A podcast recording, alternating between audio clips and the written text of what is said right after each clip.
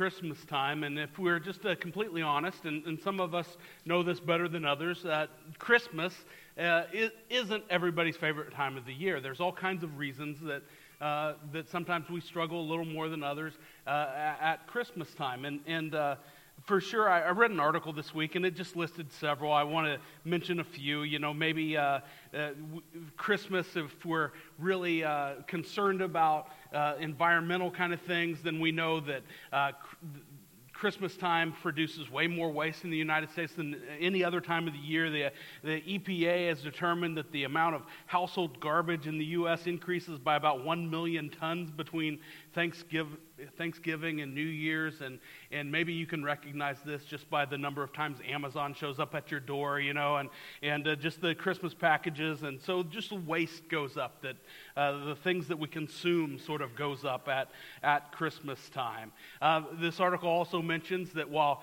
uh, I know some of you start to listen to Christmas music, you know, uh, right after the 4th of July. Uh, some of us, uh, some folks maybe don't think Christmas music is the, is the most favorite music of, of the year or whatever. And, and my wife loves Christmas music. I like Christmas music. One of our uh, cars, you know, the presets on the radio are set to stations that only play Christmas music uh, this time of the year. And I was driving with Sherry the other day, and I mentioned, you know, hey, uh, you know, what's going on with this Christmas station? Do they only play uh, secular Christmas songs? You know, they didn't seem to have many songs talking about Jesus or whatever. And and there truly, there's only so many times you can listen to Rudolph and Santa Claus is coming to town before you're like let's change the station, right? That's enough of that sort of stuff. Some of you love to shop, but maybe for others, uh, you know, the Christmas shopping, well, it just sort of stinks, right? There's, there's so much going on. Every time you walk into the store, it's, it's crowded and you have to wait in the line and, and all of those things. One author described uh, the Christmas shopping season in the United States as retailers feeding on holiday madness like crack dealers. So, that doesn't sound especially positive. I don't know. So maybe the, just the Christmas shopping sort of uh, has you dreading the holiday. Uh, some of us just think, well, the celebration of Christmas starts way too early, right? It goes along with that consumerism sort of thing. The stores put up all their stuff uh, way too soon and, and all of that sort of uh, thing. And, and so we think that Christmas is just celebrated much too early. The last thing I want to mention from this article is, uh, you know, the author talks about tacky Christmas decorations. You can tell that I'm a, I have a keen sense of style, and uh, I, you know, never get dis- accused of being tacky, but uh, maybe Christmas decorations kind of bug you. Uh, we just had our, our our leadership uh, Christmas party, and we celebrate at my house every year. And it's sort of a tradition, or not sort of, it is a tradition at that party. We have a, an ornament exchange. Uh, we play a game and we change, exchange ornaments, and that's kind of fun. And, and every year there are some folks who come to that party with, uh, you know, an ornament that they've picked out specifically for how hideous it is, right? They want to they want to kind of get the, the, most tacky ornament that they can find, and that's kind of fun. And, and they bring it to the ornament exchange. And the, the challenging part of that is, is that when you open the tacky ornament, you have to decide does the person who brought this, uh, did they bring this knowing that it's tacky, like on purpose to be funny? Or does their whole tree at home look like this? You know, and that's a that's a kind of a tricky deal. You've got to make that decision sort of spur of the moment. Maybe that's why I think it's a fun a fun thing. I, I don't know. Uh, there are some silly reasons, I think. I, most of these, you know, I would put into sort of a category of kind of silly reasons that maybe we dread you know, the holidays, right? I mean, you know, okay, the stores are crowded, get over it, you know, and the Christmas music plays too loud, you know, just take a deep breath and, you know, have a Diet Coke. You're going to be okay, right? Most of these are sort of silly. There are some very real reasons that folks struggle during uh, Christmas time, right? Uh, you know, financial stress. We've talked about sort of the way we celebrate Christmas in the United States. If you're struggling financially, if you have some anxiety, some worries about that, if you're just having a difficult time in that area, then kind of the way uh, society, sort of the expectations we place on folks at Christmas time certainly magnifies that, doesn't it? And it would really be a, a difficult thing, can be a difficult thing for us to deal with just kind of financial questions during uh, Christmas time. Uh, maybe we've lost a loved one, you know, in, in, the past year or around the holidays or whatever the deal is, and that m- makes those celebrations uh, a little more um, hard for us to handle and to, to figure out how to get through. Uh, you know, scientists talk about seasonal affective disorder, and, and uh, you know, just even the season can bring on and can kind of magnify, you know, depression and anxiety. And for some folks who deal with that anyway, just even the season can kind of magnify that. And so uh, that's a, a, very real reason that folks struggle uh, during Christmas time. And, and finally, you know, just the, the, again, sort of our expectations of Christmas. Uh, you know, sometimes the family situation, whether it's uh, good or bad or however we're dealing with that, that can sort of add to pressure at, at, uh, at Christmas. And so there are lots, and, and I know I'm, that's not a complete list by any means of, of reasons that we might struggle during the, the Christmas season. And so when we talk about hope at, at Christmas, sometimes we're kind of looking at it and we're, we're hearing the preacher talk about hope and we're thinking, man, I'm kind of on the opposite end of the spectrum. I don't know what to do, deal, deal with that, how to deal with that, what to do with it, and, and where to go from here. And, and I guess what, where I want to start this morning is to let you know that at the very first Christmas, you know, around that time, there was all kinds of reasons in Jerusalem, in Israel, to be uh, hopeless. And as we, as we take a look at a couple of folks in Luke chapter 2 that, you know, are, are going to share a great hope with us this morning. There were all kinds of reasons for them to be hopeless. One author described it like this Jerusalem was occupied by Rome. Herod was a corrupt king, uh, was king of the Jews. The Maccabean revolt was, was years and years in the past and now just a memory. Yet the scripture, script, Yet the scriptures echo across the years that the Jews are God's chosen people. Through them would come the deliverer. Unfortunately, the materialistic culture of the Greeks, foisted upon them by the Hellenists, blinded them from the spiritual hopes and left them searching for a military and political Messiah there was all kinds of reasons for people to be experiencing hopelessness at that very first christmas. And we can we can experience more hope this christmas.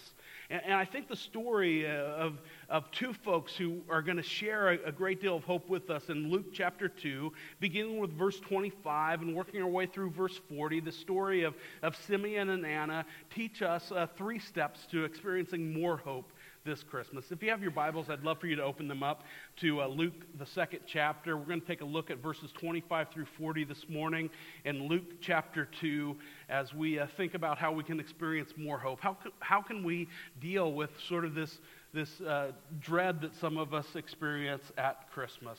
Where do we begin with that? Luke chapter 2, uh, beginning in verse 25, this is what God's word says. Now there was a man in Jerusalem called Simeon who was righteous and devout. He was waiting for the consolation of Israel, and the Holy Spirit was upon him. It had been revealed to him by the Holy Spirit that he would not die before he had seen the Lord's Christ. Moved by the Spirit, he went into the temple courts. When the parents brought uh, in the child to do for him what the custom of the law required, Simeon took him in his arms and praised God, saying, Sovereign Lord, as you have promised, you, you now dismiss your servant in peace. For my eyes have seen your salvation, which you have prepared in the sight of all people, a light for revelation to the Gentiles and for glory to your people Israel. The child's father and mother marveled at what, at what was said about him. Then Simeon blessed them and said to Mary, his mother, This child is destined to cause the falling and rising of many in Israel, and to be a sign that will be spoken against, so that the thoughts of many hearts will be revealed, and the sword will pierce your own soul too. There was also a prophetess, Anna, the daughter of Phanuel the, of the tribe of Asher. She was very old. She had lived with her husband uh, seven years after her marriage and then was a widow until she was 84. She never left the temple, but worshiped night and day, fasting and praying. Coming up to them at that very moment, she gave thanks to God and spoke about the child to all who were looking forward to the redemption of Jerusalem. When Joseph and Mary had done everything required by the law of the Lord, they returned to Galilee to their own town of Nazareth. And the child grew and became strong. He was filled with wisdom, and the grace of God was upon him. All right, a, a, couple of steps that I think are outlined here for us about how we can experience more hope this Christmas. If we're, if we're struggling with sort of dreading Christmas, if we're, if we're dealing with sort of uh, uh, some hopelessness this year, then I think these steps can, can point us in the right direction. Step number one is to lean on the Spirit. Verse 25 says, Now there was a man in Jerusalem called Simeon who was righteous and devout. He was waiting for the consolation of Israel, and the Holy Spirit Spirit was upon him. We, we meet our first, uh, our first person in our story this morning. His name's Simeon, and he, man, he's described in such a way that I know I have a lot of work to do before people really begin to describing me like Simeon is described here, huh? Uh, he who was righteous and devout. We, we start to unpack this description with those two important words. And of course, when we read that word righteous, I think our first inclination is maybe to think, well, he's doing something that I'm not doing. And, and that may be true and that may not be true. We, we think sometimes righteousness is sort of perfect. And, and I don't think that's who Simeon was. I don't think he was without sin or anything like that. But I do think as we read this description in Scripture, that calls to mind somebody who's just totally devoted to following God, doing everything they can to know God more and more and to, to show that off in their life through the decisions that they make. And, and maybe that's why this next word is added to Simeon's description. He, he's devout. Uh, that Greek word that we translate as devout literally means cautious. And, and that's sort of, it, it, uh, it was interesting to me as I studied that this week because as I think about the people of God, you know, we think about all these folks that we read about in the scriptures who follow after Jesus, who God uses in these extraordinary ways. And, and most often, I would not describe them as cautious necessarily. I mean, Peter gets out of the boat, right? You know, Elijah calls down fire from heaven. You know, I, I, don't know if I would describe them as cautious, but when you think about that term, devout and cautious in their, in their lifestyle and the decisions that they make, they are careful students of God's Word. They're careful in their relationship with God. They, they want to make sure that they're doing everything they can to know Him and to please Him and to, to continue to grow in Him. You, you know, they're willing to take risks. You know, I, I thought about it in terms of sports again this week. My son Clayton is a senior in high school. He's wrestling, right? He's on the wrestling team, and, and sometimes wrestlers have to cut weight. Clayton, though, at the beginning of this year was wrestling up a weight class, which means that sometimes, you know, he would get on the scale and, you know, with shoes on and backpack and just be underweight and everything was fine. He wasn't, didn't need to be very cautious in what he ate and how he approached that necessarily to make weight anyway. And, uh, and so, but this last week he wrestled at sort of his more natural weight. And so out came the food scale at home at supper time, right? He had to be more cautious about how he was eating and what he was eating and, and just his approach to that week of, of the wrestling competition. Now, he was going to take rests, risks, right? He was going to go out and wrestle, something that, man, I just wouldn't do. The, the other guy's trying to hurt you. You know, it doesn't make a lot of sense to me. And they're out there, he's going to take that risk. He's going to do that, but he's going to be cautious in that approach. And I think that that's more at, at the heart of who Simeon was. He was righteous and he was devout, he was cautious, he was serious about his relationship with God. He was serious about his service to God. And, and so it's an awesome description of, of how uh, Simeon was living. And, and he goes on to say that he was waiting for the consolation of Israel. Whenever you read that word wait in the New Testament, you, you need to pause. You need to wait and figure out what's being talked about. Because when we hear that word wait, we think about waiting for a bus or maybe waiting in that holiday shopping line, right? There's not much to do. You just, you're hoping to get to the end of the line. You're hoping for the bus to arrive and you can get on it, the train or the plane or, or what have you. You kind of wait and hang out, and there's nothing to do. But when you read about waiting in the New Testament, there's always an end game. There's always a direction, a process to that waiting. It's an involved waiting and an active waiting. It's sort of the difference between two approaches to finals, right? Students are having finals right now or just had finals in college, maybe. And, and when I was in college many, many many years ago. You have to add an extra many now. A long time ago, right? There were two approaches I discovered that students took to finals. Uh, one, one set of students would be preparing for those finals all semester long, right? They're attending class, they're doing the homework, they're writing the papers, they're taking the tests, they're, they're learning all through that semester and they're accumulating all of that knowledge and they're, they're studying, they're careful about their approach to their education, and they're sort of waiting actively through that semester, and they're pretty prepared when that finals arrive. Then another group of students, you know, they sort of made their way through the semester and they got to the finals and they realized there's going to be this test that covered everything I'm supposed to know from the beginning of the semester to the end. And they spent, you know, a night or two nights or three nights before finals trying to cram all of that information into their head before the test. I don't know what kind of students you were. You can guess which kind of student I was, but it's sort of different approaches to waiting, huh? And when you read the New Testament approach to waiting, uh, you know, God has this plan. He's got this process. He's got this mission we're going to talk a little bit later about for each one of us to be involved in. And we, we truly need to be an active waiter, just like Simeon was waiting for the consolation, the, the promise of Messiah for Israel. And the Holy Spirit, kind of his description ends with this description of the Holy Spirit was upon him. It had been revealed to him by the Holy Spirit that he would not die before he had seen the Lord's Christ, the Messiah. When you read that the Holy Spirit was upon him, you should think sort of Old Testament prophet Holy Spirit. You know, the Holy Spirit shows up and then fire comes from heaven. There's this service, this mission that's involved. And when you read in the, the Gospel of Luke, you'll read more about the Holy Spirit in the Gospel of Luke than in any of the other Gospels in the New Testament. He writes a ton about the Holy Spirit. And 76%, that's very specific. I'm not sure who did the math. To be honest, I didn't do the math. But 76% of the time, uh, Luke when he's talking about the Holy Spirit, he's talking about the Holy Spirit empowering somebody to share the story of Jesus.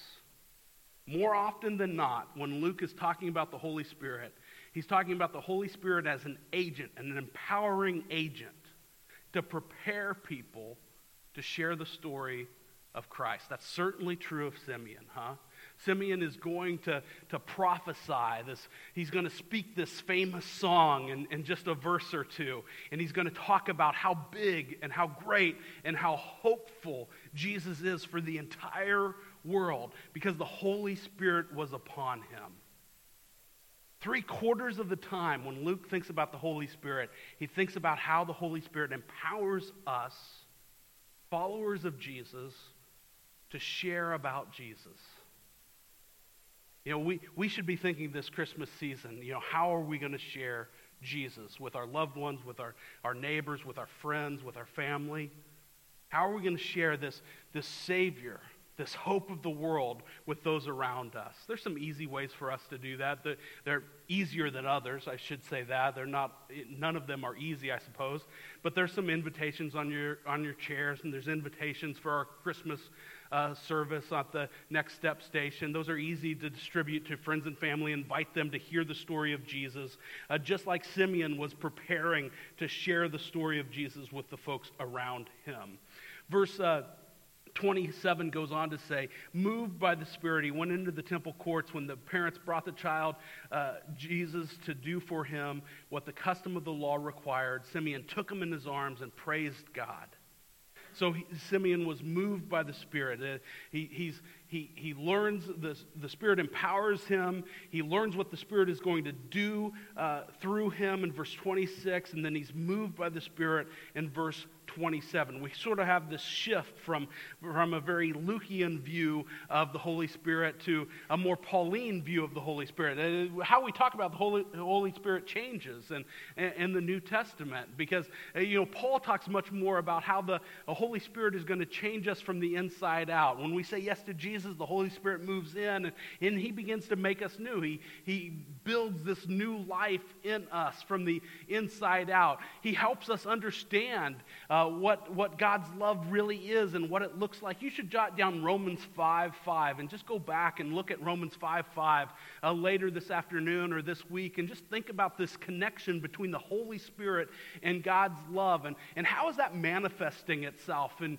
in your life? How's the Holy Spirit helping you to understand how God loves you more and more? But that's certainly a part of, of how the Holy Spirit is at work in us. And, and finally, uh, the, the Holy Spirit is, is allowing us, granting us greater access to the Father. He's praying on our behalf. He, sometimes when we're in that hopeless sort of situation, when we don't know what to do or where to go or even what to pray, Scripture promises us that the Holy Spirit is praying for us. He's gaining us greater access to the Father. Man, there's, there's for sure right? There's for sure this key, this idea of, of, of hope that's provided through leaning on the Spirit.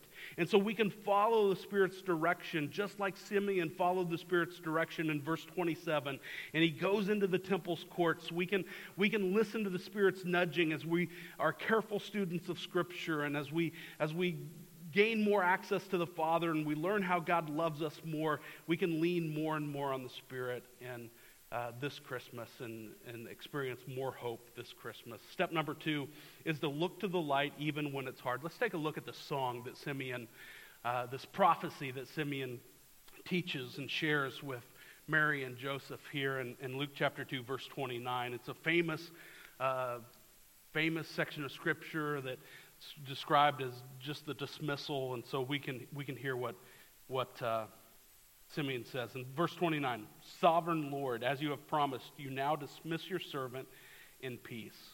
For my eyes have seen your salvation, which you have prepared in the sight of all people, a light for revelation to the Gentiles and for glory to your people Israel. It's really a beautiful section of Scripture. And when we read, when, when I read verses 29 and 30 and 31 and 32, I, I hear Christmas, right? That's what we think of when we think of Christmas. Well, Jesus shows up, this baby in the manger, and at peace on earth and goodwill towards men. You know, there's all this hope uh, through Jesus. And man, he brings good news. Verse 32 says, a light for the revelation for the Gentiles. He's good news. He's light. He's the light of the world. You know, uh, he, he, two words that I think stand out here that, that we should hear when we read light and glory in verse 32.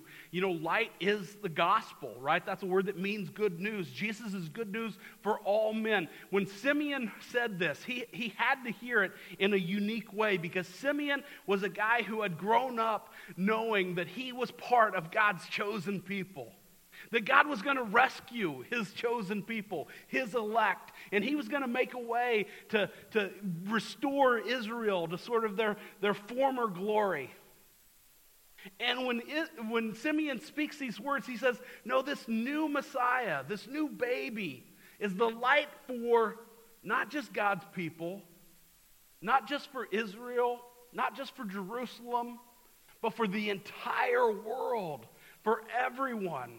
Man, that is great news for us, huh? That's great news that, that Jesus has come and he loves us enough that he's made a way for each one of us to, to be reunited with God. And we can say yes to him no matter where we were born, no matter what we've done, no matter how much we make, no matter any of those things that sometimes the world sort of, you know, judges us by. We can say yes to Jesus. He's the light of the world. He is good news. When we read that word light, we should think gospel. We should think good news. But Simeon goes on to say he's the glory for Israel, for God's people. And I, I couldn't help but think, you know, we use that same word in our vision statement at Wallula. And don't go too far with this, but just, just kind of see behind these creaky doors that lead to my mind this week. And I'm, you know, at Wallula, Wallula Christian Church, we talk about the fact that Wallula exists to glorify God by equipping believers and transforming the casual. And we talk about this idea of glorifying God as, as our service in the world. You know, how we live, how we serve others, we are bringing glory to God. And I think the same thing is true when Simeon is talking about Jesus as the glorification of Israel, right? God's people, they are the conveyors of the story. Simeon might have been hearing this in a new way, but Simeon had access as uh, he was probably a priest. He, he was certainly devoted in his following of God. He knew the promises, he knew the stories. He could see this kind of coming. He, he was a careful student of God's word. He was the conveyor of the story. And as followers of Jesus, as his church, we're the conveyor of the story.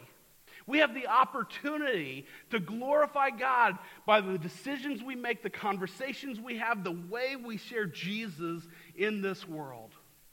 I read somebody, an author this week who said, you know, we should stop using this rhetoric of the church changing the world. He said that we're too small. Only God can do that. And of course, he's right, kind of. Right? Only God can do that. Only God is big enough to change the world. But for whatever reason, no matter how silly or impractical or unreasonable we might think it is, God has decided that his church is the hope of the world. He didn't say, go and make disciples, baptizing them in Jesus' name, uh, Holy Spirit, in the name of the Father, teaching them all that I've taught you. Jesus didn't say that to the wind, right? He said that to his disciples, to the church. So when we hear glory, we ought to hear mission. When we hear light, we ought to hear good news. And that good news provokes us, it moves us to being on mission, to sharing the story of Jesus. We ought to look to that light, to that good news, even when it's really hard. And as sure as Jesus makes this promise, that Simeon is sharing this promise of Jesus, that Jesus will be light, he'll be good news for us. He'll provide us and offer us and motivate us to mission. He'll give us something bigger to live for than, than ourselves. As surely as he makes those promises, Simeon makes this promise for Jesus as well. Following Jesus won't always be easy. The child's father and mother marveled at what was said about him, right? Sometimes it's just hard for us to put the pieces together. And, and if you're, you've put yourself in Mary's and Joseph's shoes, and man, there would be some moments where you're just like, uh, what's going on? And, and that continues to be that for them. They're, they're marveling at everything they're hearing. Then Simeon blessed them and said to Mary, his mother, This child is destined to cause the falling and rising of many in Israel and to be a sign that will be spoken against. You know, Jesus, uh, to this very day, uh, he's good news for all the world. He's also sort of this dividing line. Several Christmases ago, I had a lunch with a buddy of mine who said, Lance, I just, it was a more serious lunch conversation than I was used to, uh, to be honest. He said, Lance, I can't understand how God wouldn't just, how being good isn't enough to go to heaven. How being good isn't enough. Why, why do we have to have a relationship? Why do I have to make sense of this Jesus guy? What do I have to do with him? And to this very day, Jesus is sort of this dividing line. We have to figure out what we're going to do with Jesus. Uh, Philip Yancey, in his book, The Jesus I Never Knew, tell, tells a story about missionaries who go to China.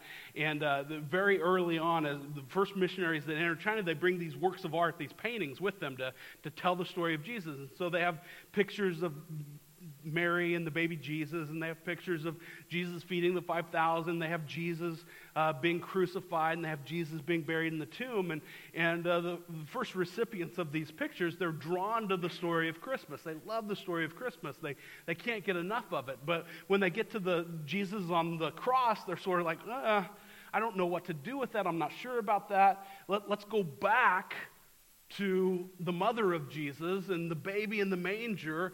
And, and if we're honest, that's sort of what we do every Christmas, isn't it? We, we bring out the baby in the manger, and we, there's a reason that Christmas is the largest religious holiday celebrated in the world. It's because nobody's offended by baby in the manger. When you talk about this direct link between baby in the manger to the cross, and sin and substitution And then the, the gift of resurrection, uh, people start to sort of worry and sweat that. This, this is the way uh, Philip Yancey talks about it in his book, uh, The Jesus I Never Knew. He said, uh, as, th- as I thumb through my stack of Christmas cards, I realize that we in Christian countries do much the same thing. We observe a mellow, domesticated holiday, purged of any hint of scandal.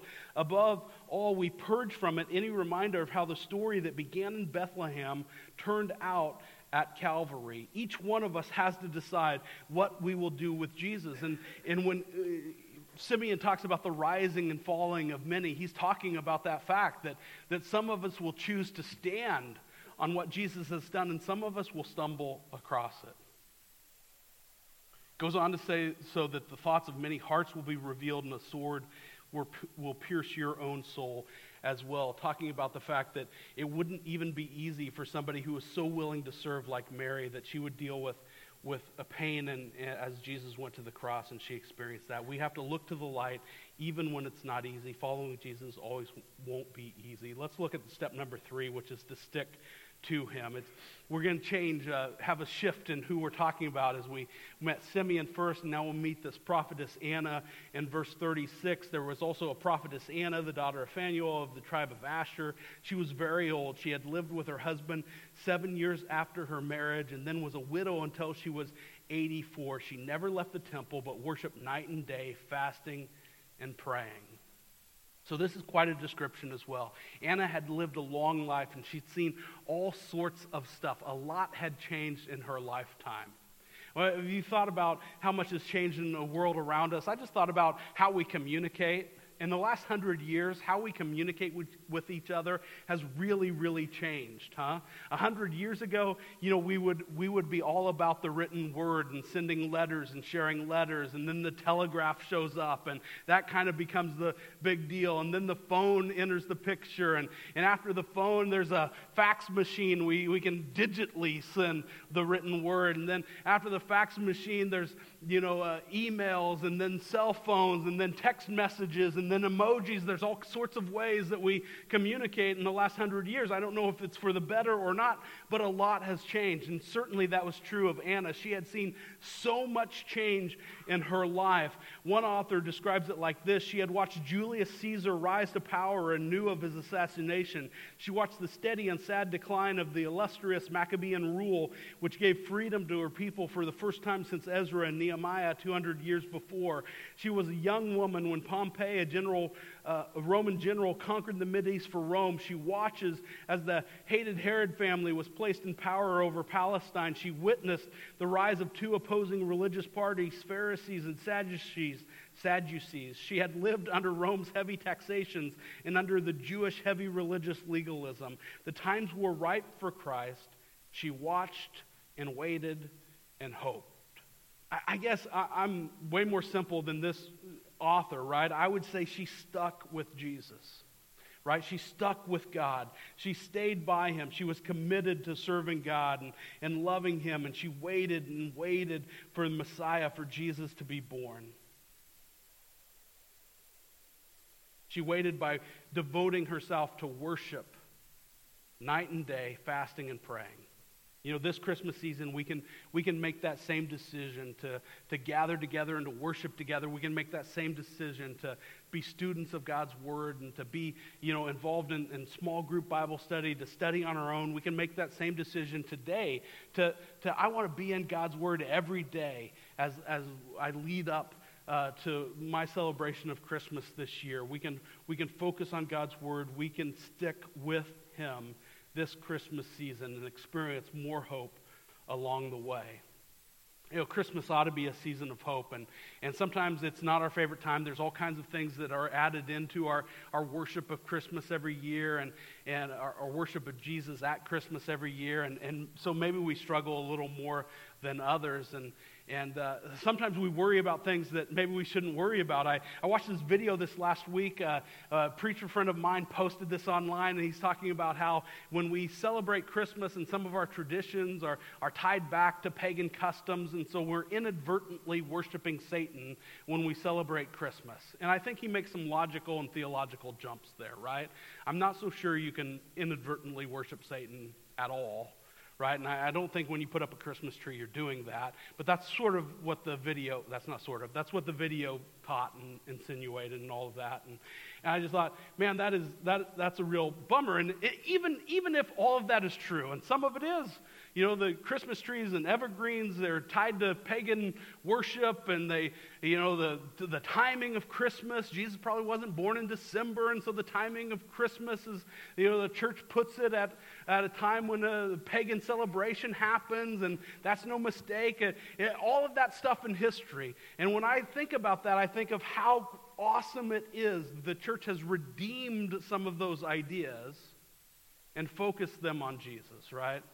And, and I just think that maybe this Christmas, it's time that we re redeem our Christmas. You know, maybe this Christmas is the, is the Christmas when we decide, you know, that we will worship fully, that we'll spend less on stuff we don't need, that we can, so we can give more and love more fully. Would you pray with me? Father God, we love you.